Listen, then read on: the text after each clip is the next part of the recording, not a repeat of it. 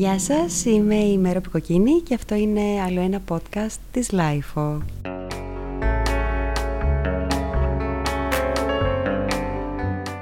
Την Αντιγόνη ίσως τη γνωρίζετε.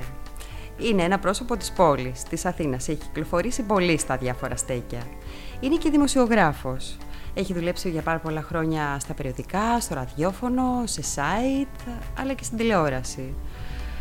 Αν κανείς τη δει έστω και μία φορά, αποκλείται να ξεχάσει τη μορφή της. Έχει ένα μοναδικό δικό της στυλ, κατά πράσινα μάτια, φοράει συνήθως έντονο κόκκινο κραγιόν και είναι εντελώς πληθωρική, εντός και εκτός εισαγωγικών.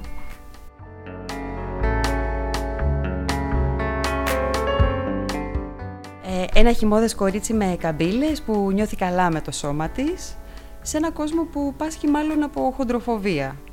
Κάτι που κάνει πολλούς ανθρώπους να αισθάνονται άβολα με το κορμί τους. Πιστεύω ότι δεν είναι καθόλου τραβηγμένο να πούμε, δεν ξέρω αν συμφωνείς Αντιγόνη, ότι αυτή ακριβώς η χοντροφοβία είναι ένα είδος ρατσισμού. Ε, προκαλεί, και είναι αυτή που προκαλεί ασθένειες και θανάτους και όχι τα παραπανίσια κιλά, ας πούμε, που μπορεί να έχει κάποιος. Γιατί έχουμε ακούσει πολλές περιπτώσεις, κυρίως γυναικών, να κάνουν κακό στον εαυτό τους τελικά, στην προσπάθειά τους ε, να δυνατήσουν. Ναι, ισχύει αυτό που λες. Καλησπέρα, καταρχάς. Θα σε αφήσω να μιλήσεις. ήθελα να ακούσω όλα αυτά που θα πεις, γι' αυτό δεν μιλούσα τόση ώρα. Ε, όχι, έχεις δίκιο σε αυτό που λες. Ε, διαφωνώ λίγο στο ότι είναι μόνο αυτό ένας λόγος για να πάθει κάποιος κακό από τα κιλά. Ε, δηλαδή μπορεί να φωνάζω τόσο καιρό ότι ναι, αγαπάμε το σώμα μας όπως και να είναι, αλλά σίγουρα αν περάσεις σε κάποιο στάδιο στα κιλά, κινδυνεύεις. Οπότε δεν πρέπει ούτε αυτό να το ξεχνάμε και να λέμε απλά ότι εντάξει, δεν πειράζει, αγάπη τον εαυτό σου όπως και να είναι και μην δίνεις σημασία σε τίποτα, φτάσει σε 300 κιλά και όλα τέλεια και αγάπα τον. Ναι, okay, όχι, αν τον αγαπάς δεν θα φτάσεις 300 κιλά. Θα σταματήσεις στο σημείο που θα καταλάβεις ότι αρχίζεις να κάνεις κακό στον εαυτό σου. Ε, γι' αυτό θέλω να είναι λίγο ξεκάθαρο το ότι δεν βροτοφωνάζουμε πάρ' τόσα κιλά θέλετε, δεν τρέχει τίποτα, δεν πρέπει κανένας να σας λέει τίποτα, φτάστε ταβάνι. Όχι. Κοιτάμε την υγεία μας πάνω απ' όλα. Αυτό έχει σημασία. Ε, εφόσον όλα καλά με την υγεία μας, ναι, εννοείται, αγαπάς τον εαυτό σου και παραπάνω και παρακάτω και παραπέρα και παραδίπλα, αν είναι τα κιλά. Εσύ, Αντιγόνη, έχεις πέσει θύμα αυτού που αποκαλούμε fat shaming, δηλαδή του ξεφωνήματος επειδή τα κιλά σου ίσως δεν ταιριάζουν με τα στερεότυπα που κατασκευάζει η βιομηχανία της μόδας και της ευεξίας; Ε, ναι, έχω υπάρξει αποδέκτης όλου αυτού, φυσικά, προφανώς, εννοείται, από πάρα πολύ μικρή. Ε, ξεκίνησα στο σχολείο, ε, που επειδή είχα μεγάλα μάγουλα με φωνάζανε, ενώ δεν είχα κιλά. Ε, απλά είχα πάντα, είναι οικογενειακό αυτό, είναι, το έχει και η μητέρα μου, το έχει και η μικρή μου αδέρφη. Έχω μάγουλα. Ε, με φωνάζανε bulldog. Ε, εντάξει, ήταν σοκαριστικό για ένα παιδάκι στο γυμνάσιο να το ακούει αυτό, αλλά δεν, δεν το άφησα. Γενικά πίστευα από τότε ότι δεν πρέπει να λυγίζουμε. Δεν πρέπει να... Γιατί αν τους αφήσεις, ε, θα κρυφτείς μετά μέσα σε ένα καβούκι και δεν θα μπορείς να χάρεις τίποτα στη ζωή σου. Δεν το έβαλα κάτω, κανονικά τους ξεμπρόστιασα, είχε γίνει μεγάλη φασαρία. Φτάσαμε μέχρι το γυμνασιάρχη, όλα καλά, τέλεια, πήραν αποβολή, μια χαρά. Πήγαν όλα πώς έπρεπε. Γενικά από τότε δεν, ε, δεν αφήνω τα πράγματα να πέσουν κάτω. Στο δρόμο τι είδους σχόλια ακούς για την εμφάνισή σου; Ε, στο δρόμο αρκετές φορές, από που πας μωρή χοντρέλο, ε, πώς είσαι έτσι μωρή, ε, μάζεψε τον κόλο σου. Πολλά, είναι πάρα πολλά, εν πάση περιπτώσει. Ε, δεν είναι τόσα πολλά όσο ίσως φαντάζομαι, δηλαδή δεν είναι ότι κάθε φορά που θα βγω έξω θα ακούσω και κάτι, όχι. Αλλά ναι, μια φορά το μήνα κάτι θα ακούσω. Κάτι θα τύχει. Ή κάποιο γελάκι. Δεν Και τελευταία όχι τόσο. Ε, θυμάμαι ένα σκηνικό με κάτι αγόρια μια φορά που μου την είχαν πει πάρα πολύ ο ένας από αυτούς στο δρόμο ότι κάτι αντίστοιχο που πας μόλι χοντρή και γύρισε το ένα παιδί από την παρέα, ήταν μικρά, ήταν 18 χρονών και λέει έλα σε παρά μην την πειράζεις, σταμάτα να την πειράζεις. Μην της μιλάς έτσι. Το οποίο το βρήκα πολύ γαμάτο γιατί σε αυτή την ηλικία είναι πάρα πολύ δύσκολο όταν, είσαι, όταν έχεις γύρω σου μπουλιδες να μπορέσεις να υψώσεις ανάστημα και να πεις κόφτε το. Αλλά πραγματικά όσοι μπορούν να το κάνουν αυτό το πράγμα θεωρώ ότι θα κερδίσουν πάρα πολλά στη ζωή τους και από τις σχέσεις που θα έχουμε με τους ανθρώπους μετά. Και ίσως και από την κοπέλα που, που μπορεί να βοήθησαν εκείνη τη στιγμή. Ποτέ δεν ξέρεις, μπορεί να είναι μια φανταστική φιλία, μπορεί να είναι μια φανταστική σχέση, μπορεί να είναι το οτιδήποτε. Ε, σίγουρα πάντως θα έχουν κάνει κάτι πάρα πολύ καλό και γενικά είμαι και του κάρμα. Εγώ, εγώ το πιστεύω στο κάρμα. Όταν το δίνεις, κάποια στιγμή θα το πάρεις το καλό. Όπως αντίστοιχα και το κακό. Πάντως έχω την εντύπωση πως το bullying πλέον γίνεται πολύ περισσότερο διαδικτυακά ε, ίσως διότι βολεύει και η ανωνυμία. Και νομίζω πως εκεί τα σχόλια που γίνονται είναι όλο και πιο ξεδιάντροπα και όλο και πιο δηλητηριώδη. Πάρα Έτσι πολύ, δεν είναι; πάρα πολύ, πάρα πολύ. Δεν είναι όλοι ανώνυμοι, βέβαια. Υπάρχουν και κάποιοι που το κάνουν επώνυμα. Ε, συνήθως βέβαια τα πιο χοντρά και τα περισσότερα είναι από, από ανώνυμους. Ε, είναι σίγουρα να το ξεκαθαρίσω και αυτό ότι είναι περισσότερα τα θετικά ή τα ουδέτερα, εν πάση περιπτώσει. Θέλω να πω ότι δεν, είναι, δεν υπάρχει ένας ποταμός από ε, βρυσίδια, ναι και μπινελίκια και όλα τα σχετικά. Όχι. Όχι μόνο σε μένα, γενικά και με άλλα κορίτσια που μιλάω. Απλά όταν θα υπάρξουν αυτά, συνήθως είναι ο χετός. Συνήθως είναι πάρα πολύ άσχημα. Και θυμάμαι και μέσα στον κορονοϊό, επειδή ανέβαζα πάρα πολύ... Ήταν οι πρώτες μέρες που προσπαθούσα λίγο να περάσω ένα μήνυμα στον κόσμο ότι μη φρικάρετε, ρίξτε το στο σεξ ρε παιδί μου, ρίξτε, σεξουαλιστείτε μόνοι σας, ξέρω εγώ. Κάτι, κάτι έτσι που θα σας ευχαριστεί και θα, θα περνάει η ώρα. Πώς θα το πούμε, άμα είστε μόνοι κιόλας, ειδικά στο σπίτι, αν είστε ένα ζευγάρι που θέλετε να φάτε ο ένας στο κεφάλι του άλλου, ρίξτε το στο σεξ, μη φάτε ένα στο κεφάλι του άλλου. Και όμως μου στείλε ένας ένα μήνυμα και άρχισε με βρίζει. Μωρή, ε, χοντρή να πνιγείς στο λίπο σου που μου θες και σεξουαλικά.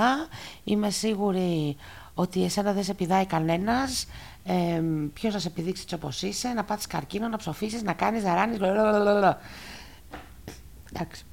Εννοείται ότι το ανέβασα όλο αυτό που μου είχε στείλει και αυτός και όλα εγώ κατάλαβα και ποιος είναι. Ήταν κάποιος ο οποίος μου την έπεφτε. και επειδή εγώ δεν είχα ανταποκριθεί και φάει πόρτα γιατί έχει ξαναγίνει αυτό και, και έχει γίνει και σε άλλες κοπέλες επίσης. Δηλαδή, αν μιλήσεις με κοπέλες που έχουν αρκετή κινητικότητα στα, στο Instagram, θα δεις ότι θα στο πούνε αυτό.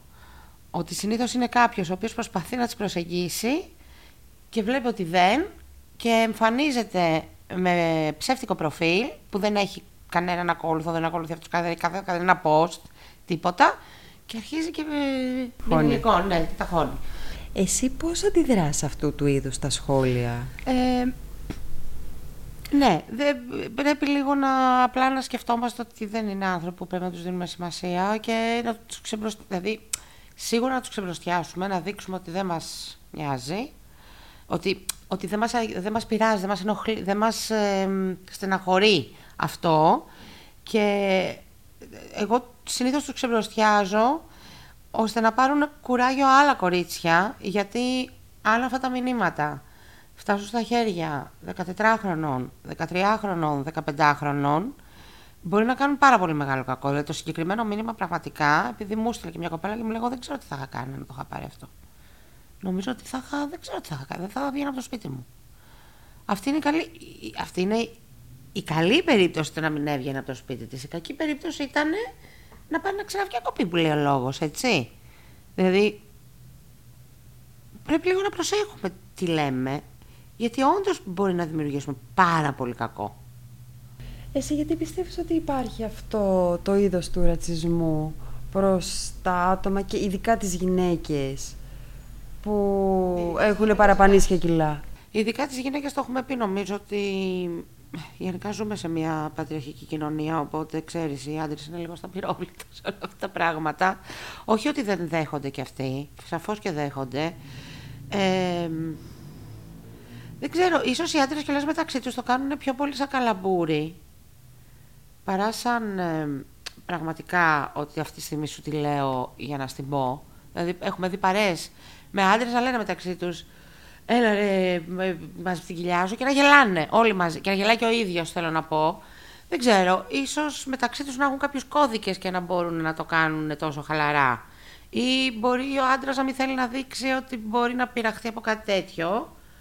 Είναι ε... αποδεκτό για έναν άνδρα, τέλος πάντων, από την κοινωνία να. Να έχει παραπάνω κιλά. Εντάξει, όχι. Εγώ θεωρώ ότι ακούνε και οι άντρες. Γιατί έχω λάβει και μήνυμα από άντρα και ήταν και το πρώτο μήνυμα που είχα πάρει, θυμάμαι που με είχε, με είχε ταράξει αρκετά, γιατί ήταν ένας άνθρωπος ο οποίος ένιωσε ότι κλαίει την ώρα που μου το έγραφε και μετά έβαλα και εγώ τα κλάματα, που με έλεγε αυτό το πράγμα ότι δεν θέλω να βγω από το σπίτι μου, γιατί είμαι σε μια κλειστή κοινωνία, έχω παραπάνω κιλά και με κοροϊδεύουν κάθε φορά που θα βγω έξω. Και με κοροϊδεύαν από, από τότε που ήμουν στο δημοτικό. Ε, οπότε ναι, όχι, το δέχονται και οι άντρες. Ε, ίσως οι άντρες δεν το συζητάνε τόσο, δεν ξέρω, δεν ξέρω, πραγματικά δεν ξέρω ακριβώς πώς το διαχειρίζονται, είναι η αλήθεια. Τώρα σου μιλάω ξεκάθαρα πώς εγώ το διαχειρίζομαι, οπότε δεν μπορώ να το ξέρω. Ε, οι γυναίκες συνήθως είναι πιο πολύ, θα τις δεις, επειδή, επειδή τονίζουν την ομορφιά τους, ε, ξέρω εγώ, ως μοντέλα, ως παρουσιάστης, τονίζουν το θέμα ομορφιά πάντα όταν θα βγουν. Θα καλοπιστούν, κατάλαβες πώς το λέω. Ε, μπορεί πάνω σε αυτό να πατάνε οι άντρες ότι πού πας, Μωρή, που μου φτιάχνεσαι κιόλας. Δηλαδή το μυαλό των, των ηλίθιων αντρών, όχι όλων των αντρών. Ξαναλέω, μην φανώ και ότι τα έχω με τους άντρες γενικότερα. Ε, νομίζω ότι είναι πιο πολύ εκτεθειμένες τέλος πάντων, γι' αυτό ίσως. Πάντως, ε, ανεξαρτήτως φίλου, η κοινωνία μοιάζει σαν να μισεί τους παχύσαρκους ανθρώπους και συνήθως ε, αυτό το μίσος συνοδεύεται και από κάποια στερεότυπα του τύπου ότι οι χοντροί άνθρωποι είναι τεμπέληδες επειδή π.χ. δεν πάνε να κοπανηθούν στο γυμναστήριο. Μπορεί να πηγαίνουν να κοπανιούνται στο γυμναστήριο βέβαια, έτσι. και παρόλα αυτά να μην μπορούν να χάσουν κιλά. Σωστό γιατί ισχύει και αυτό. Μπορεί να έχουν γαμηθεί στις δίαιτες και στις διατροφές και να μην μπορούν να χάσουν κιλά, γιατί μπορεί να έχουν ορμονικό θέμα. Όπως εγώ προφανώς έχω, δεν έχω κανένα ορμονικό έλεγχο, αλλά αν κρίνω από, τα, από το DNA της αδερφής μου και το DNA το δικό μου, ε, η μία είναι 45-50 κιλά και τρώει 7 φορές τη μέρα, φαγητά πολλά και, τα, και βλακίες, η αδερφή μου δηλαδή, ε, εγώ είμαι 150 κιλά, δεν έχω ζυγιστεί, αλλά λέω ένα κατά προσέγγιση. Ε, και τρώω δύο φορές τη μέρα. Οπότε βρες το λάθος. Γιατί, δεν καταλαβαίνω, γιατί πρέπει ένας άνθρωπος ο οποίος του έχει βγει Παναγία στα γυμναστήρια και στις διατροφές, αλλά δεν γίνεται να πάει παρακάτω. Πρέπει να τρώει όλο αυτό το μπουλί. Γιατί; Και αυτές είναι οι στιγμές που με πιάνει στεναχώρια κυρίως, γιατί λέω ρε σκάστε ρε γαμότο δηλαδή, πραγματικά είναι άνθρωποι που έχουν πρόβλημα, γιατί τους το κάνετε χειρότερο. Επίσης αυτό που θέλω να πω, επειδή λέμε πολύ για τα κορίτσια και τα αγόρια με τα παραπάνω κιλά από τέλος πάντων τα παραπάνω σε σχέση με το αυτό που θα επιθυμούσαν. OK. Okay. θέλω να πω και για τα κορίτσια που έχουν λιγότερα κιλά. Γιατί και αυτές τρώνε πάρα πολύ μεγάλο μπούλι. Απλά ίσως επειδή δεν, δεν έχει τόσο πολύ ασχοληθεί ο κόσμος με αυτό το κομμάτι, ε, δεν έχει ακουστεί τόσο πολύ αυτό. Τρώνε πάρα πολύ μπούλι. Έχω φίλη η οποία είναι και youtuber και, και γενικώς κάνει διάφορα και έχει δυνατό Instagram ε, τα μηνύματα που την κράζουν είναι άπειρα. Το πώς είσαι έτσι, είσαι σαν καχεκτικό, είσαι σαν στέκα, είσαι τόνα, είσαι τάλο.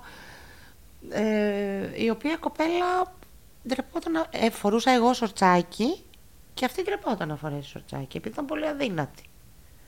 Και ήταν στεναχωρημένη. Δηλαδή ήταν, είχε περάσει κάποιους μήνες που ήταν δυστυχισμένη και ήρθε και μου θέλω να σου πω κάτι, γιατί μόνο εσύ θα με καταλάβεις. Στεναχωριέμαι πάρα πολύ. Τρέπομαι πάρα πολύ να βάλω σορτσάκι το καλοκαίρι. Εντάξει, σκυλόβρισα βέβαια. Της είπα πέντε πράγματα. Της είπα δεν είναι δυνατόν. Πραγματικά δεν είναι δυνατόν να ασχολείσαι, ούτε για αστείο δηλαδή. Το κατάλαβε και μετά και τώρα τη θαυμάζω γιατί όντως δεν τη νοιάζει τίποτα πλέον. Καθόλου.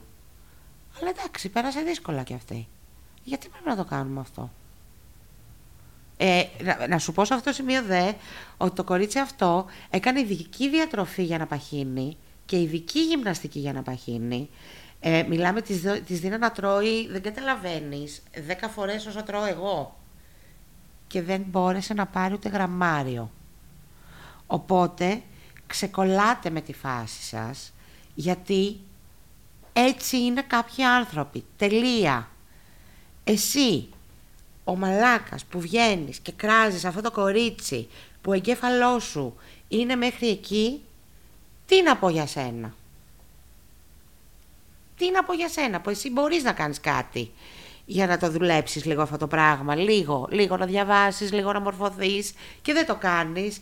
Η άλλη προσπαθεί και δεν μπορεί.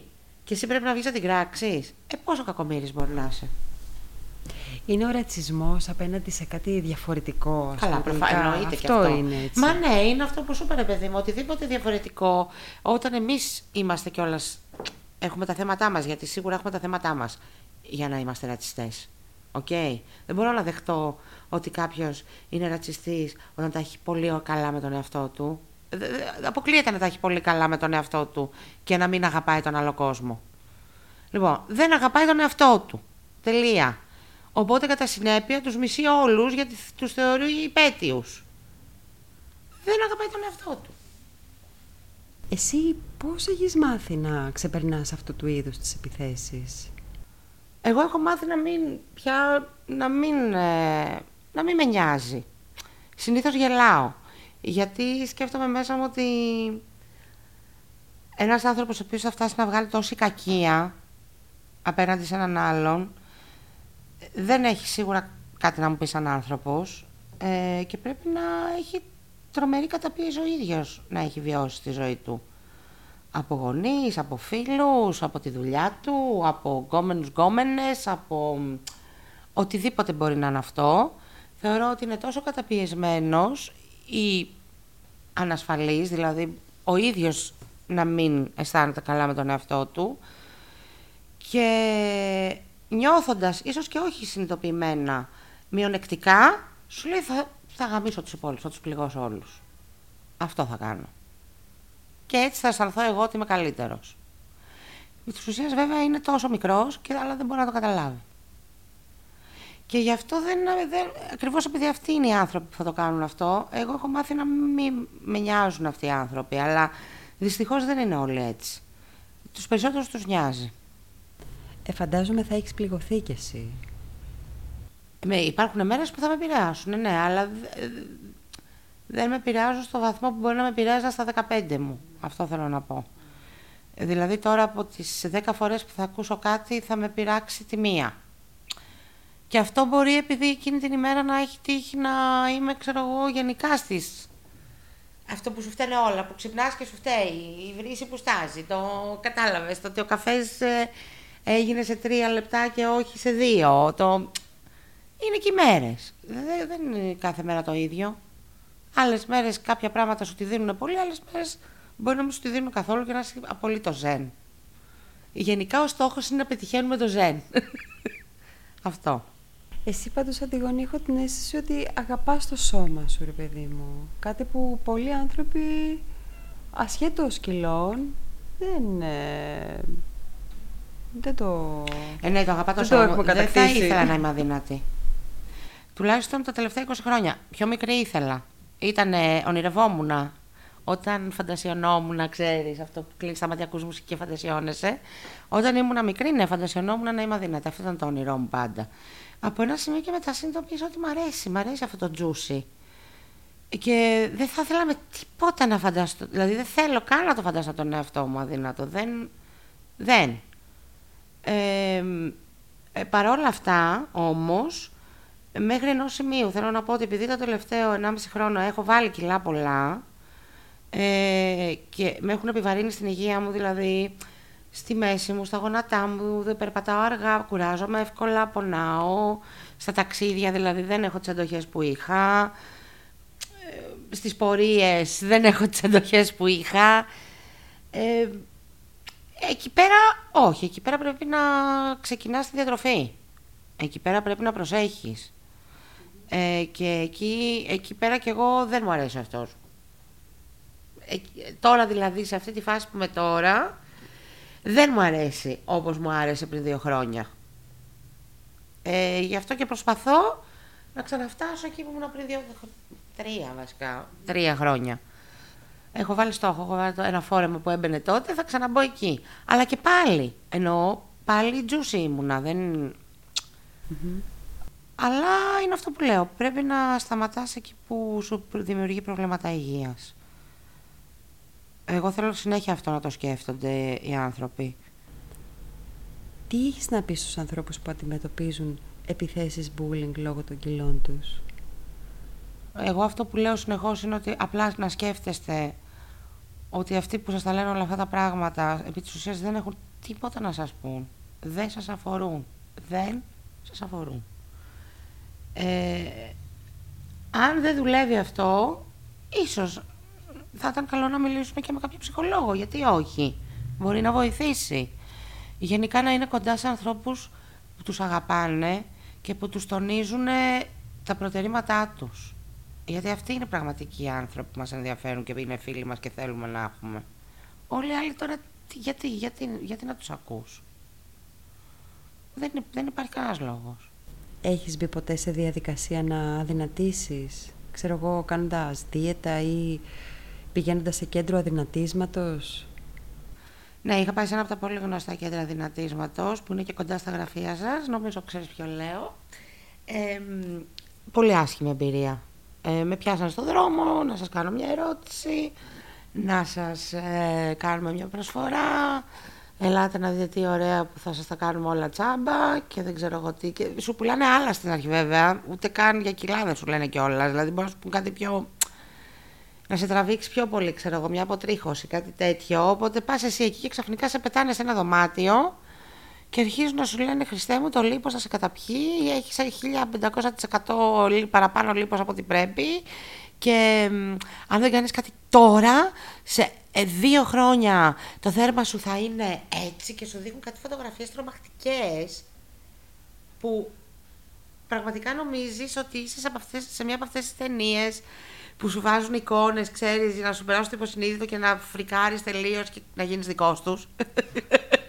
ξέρεις, να μπεις σε αυτό το κρού το φοβερό που θα κάνετε καταπληκτικά πράγματα και θα καταστρέψετε τον πλανήτη μαζί. Ε, ναι, όχι, μην το κάνετε.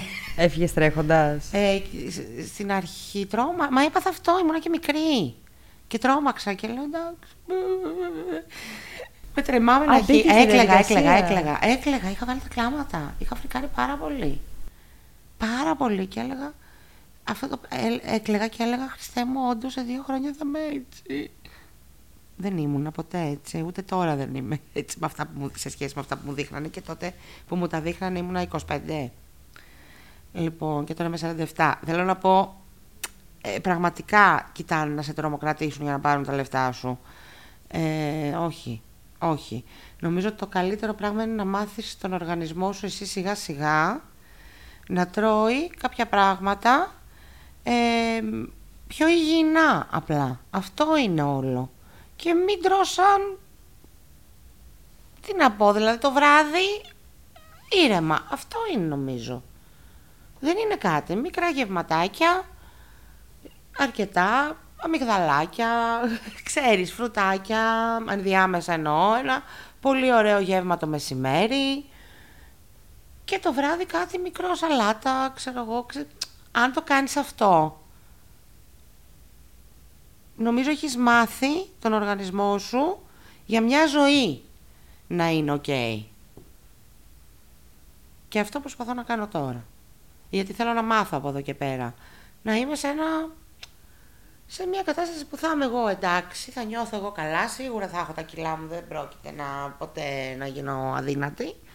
Αλλά όταν αισθάνομαι ότι πάω να ξεφύγω ή ότι βαραίνω ή κάνα βράδυ δεν μπορώ να κοιμηθώ γιατί έχω παραφάει, δεν θα τα κάνω πάλι αυτά.